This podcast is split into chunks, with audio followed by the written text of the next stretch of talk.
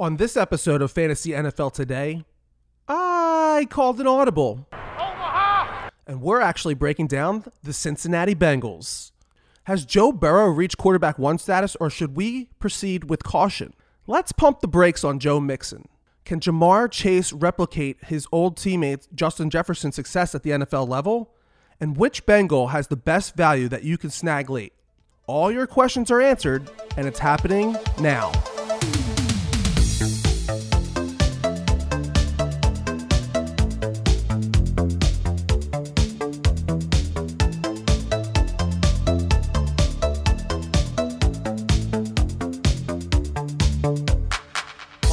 Welcome to another episode of Fantasy NFL Today. Today is Thursday, July 8th, and I am your host, Anthony Germain.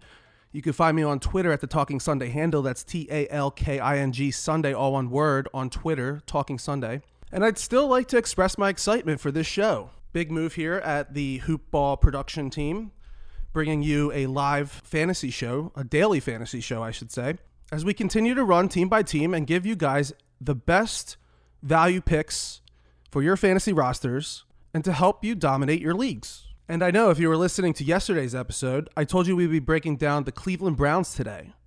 But I had to call an audible, or an Omaha, as the once great Peyton Manning once said, because tomorrow I'm going to have my very first guest on, one of my old colleagues from my time spent as a freelancer at the NFL Network. He's an Ohio native and has a lot to say about the Brownies. So I think it will make for a very interesting show, and you won't want to miss it. So today, we're going to take a little detour. Instead of hanging out up there in North Ohio, we're going to drive south to the Queen City, down there in the jungle where the big cats roam. The Cincinnati Bengals. Not the Bengals or the Bungles, but the Bengals. A team that's been mediocre at best for many years and are now looking to revamp. And what better way to do that than kicking off last season, starting a brand new era when they selected their new franchise quarterback, Joe Burrow, with the number one overall pick. What looks to be a phenomenal starting point, even though the Bengals went 4 11 and 1 in 2020, as they now have some nice building blocks and they seem to be on the right path for success. They had a weak free agency, which is a very typical Bengals thing. They've always been a team to never spend big on free agents, even though they seem to always have the cap space. But they did have a very solid draft. They drafted wide receiver Ja'Marr Chase out of LSU, who was Burrow's former number one target, who should be a phenomenal player. And we'll get to him in a moment. But I don't think I'm the only one to think what I'm about to say here.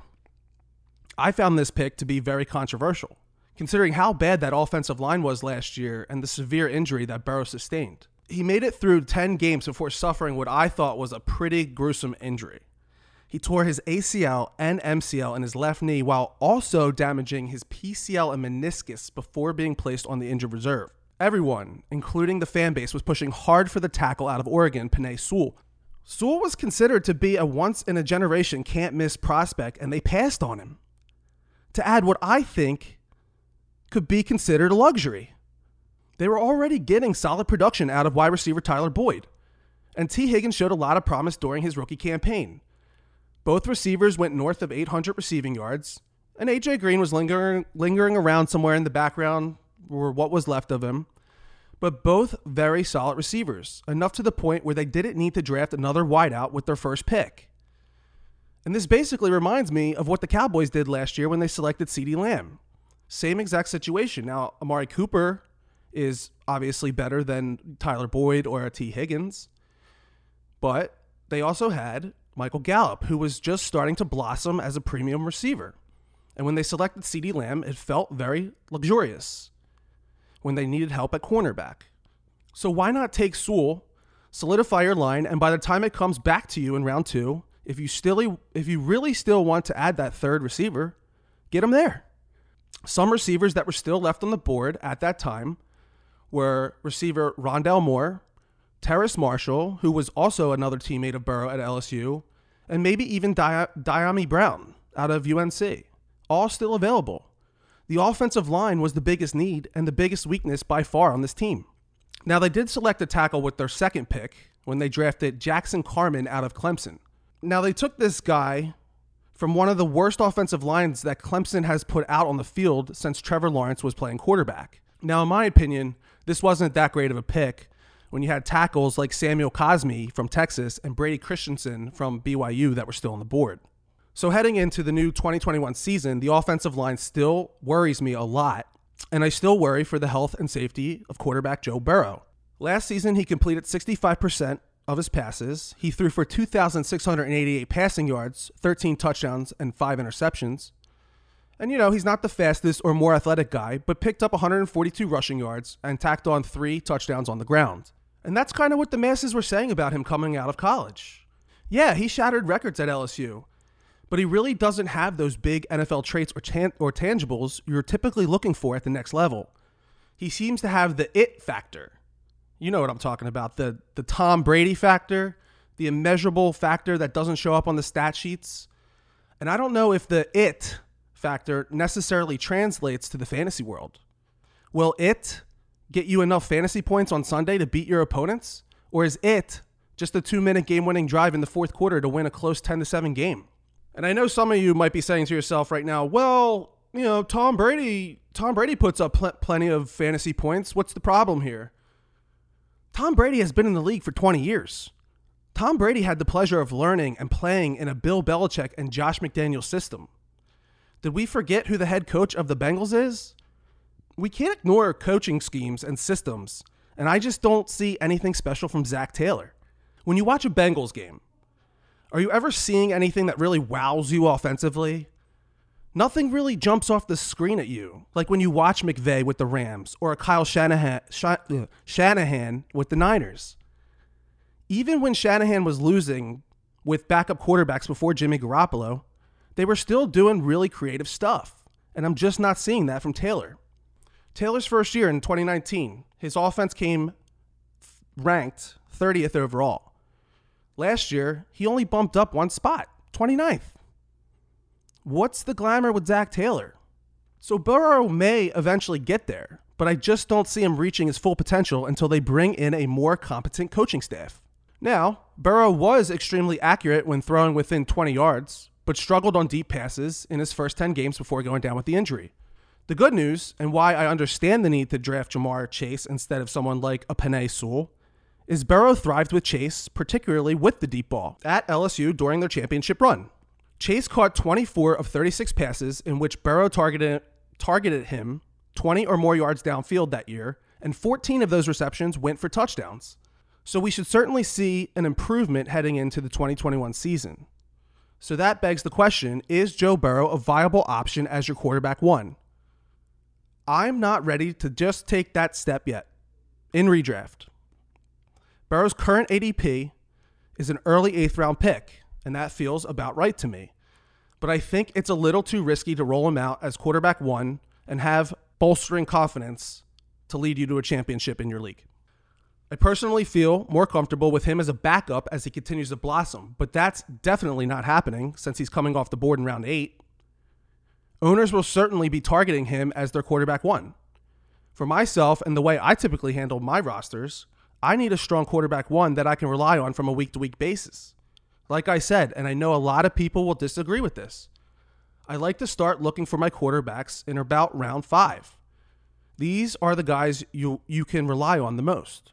Once those first and second tiers are gone in your league, if your league is quarterback happy, then I'd wait to grab a quarterback later. It's that third tier where I feel Burrow seems to fit. You know, you have your the Mayfields, Staffords, the Matt Ryans of the world. But Burrow as quarterback one, mm, not yet. I still need more proof in the pudding. So enough about Burrow. Let's move on to the running back position. Every year, there seems to be a handful of players that get way more love than they deserve, and Mixon seems to fall into that wagon each year.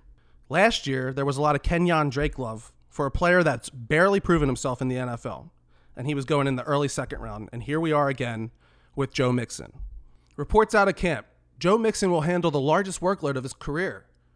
Tag an extra 15 to 20 receptions to Mixon's previous total by virtue of Giovani Bernard being gone. Nah, I'm not buying it. Same story year in and year out with this guy.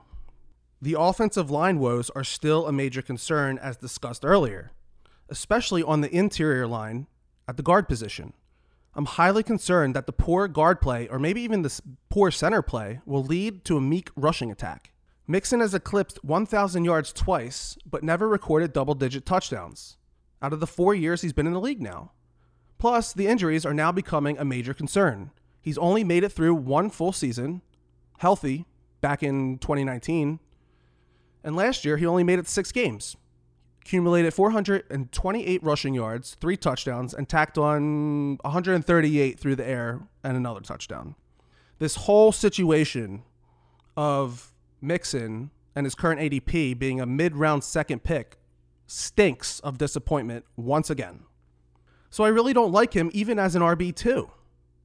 And I know a lot of people will probably end up with this guy as their RB1, and that's scary. That's scary.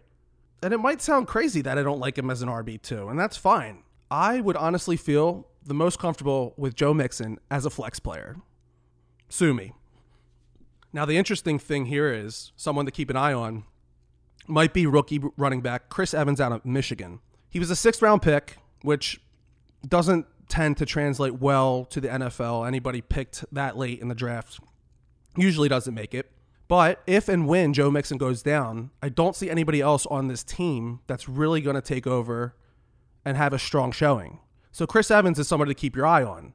Now, I'm not saying to draft him, but somebody to star and keep an eye on your waiver wire. All right, well, let's talk about these studly receivers here down in Cincinnati. I mentioned a little bit about Ja'Marr Chase to start this podcast. But man, this guy, physical freak. Six foot receiver, 201 pounds. Measurements are off the chart. Ran a 4.34 at his pro day. I mean, this is the guy. This is the guy all the teams are waiting for. And I get why they drafted him. I do. His last season with Burrow and the championship LSU Tigers, he went for just under 1,800 yards and 20 touchdowns. 20. To put that into perspective, teammate Justin Jefferson that same year went for 1,540 yards and 18 touchdowns. And we all know how he turned out with the Vikings. So if you like what you saw from Jefferson, I think you're really going to like what you see from Chase. The connection and familiarity is just undeniable, and you know Burrow will be itching to reconnect and boost his deep ball game. Chase's current ADP has him as a mid fifth round pick. To me, this probably feels right. And I don't have a problem if you want to take Chase in the fifth round. I might have a problem if Chase is your wide receiver one, only because he's a rookie and you really don't know what the outcome will be. But as a wide receiver two, with the tangibles that he possesses, I would be willing to roll the dice there. I wouldn't call this necessarily value because I think a lot of owners and teams are going to reach for him. But where the real value can be found is with wide receiver Tee Higgins. Chase will be great, but if we're talking about strict value, Tee Higgins is the pick with the current ADP as, as an early seventh round pick. He led the team last season in receiving yards with 908, just 92 yards short of breaking 1,000 and also snagged six touchdowns as a rookie, and all reports coming out of camp have been phenomenal. Bengals offensive coordinator Brian Callahan reports that he's markedly more explosive this summer and is going to play a huge role in the offense this season. Well, I certainly hope so. I love all these generic reports that come out. The Bengals' number two wide receiver is going to play a huge role in the offense. You think? I saw a similar report like that not too long ago uh, with Henry Ruggs. Jon Gruden wants to get Ruggs more involved in the offense. No way.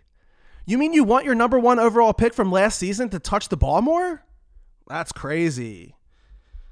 But, anyways, I really like Tee Higgins at his current ADP. Great value.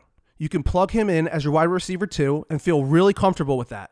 And if you get him as your wide receiver three, then you're really cruising. And what about Tyler Boyd? Boyd has been a nice story in fantasy in the fantasy football world for the last couple seasons, but now he looks to be the odd man out here. He was second in receiving yards last year with 841 yards and four touchdowns, but I expect most of these yards to transfer to Chase as Boyd becomes more of a crucial player in real life. You know, doing more of the dirty work and making crucial catches when the team needs it most. His ADP is currently a late eighth round pick, and eh, he just doesn't do it for me and just seems to be kind of wasting a spot on my roster. There seems to be better options around that ADP, like a Deebo Samuel or a Michael Pittman, that have a higher ceiling than what we can expect from Boyd this year. Now, on the tight end front, There's really not that much to discuss here. The Bengals are entering the season with CJ Uzomah and Drew Sample.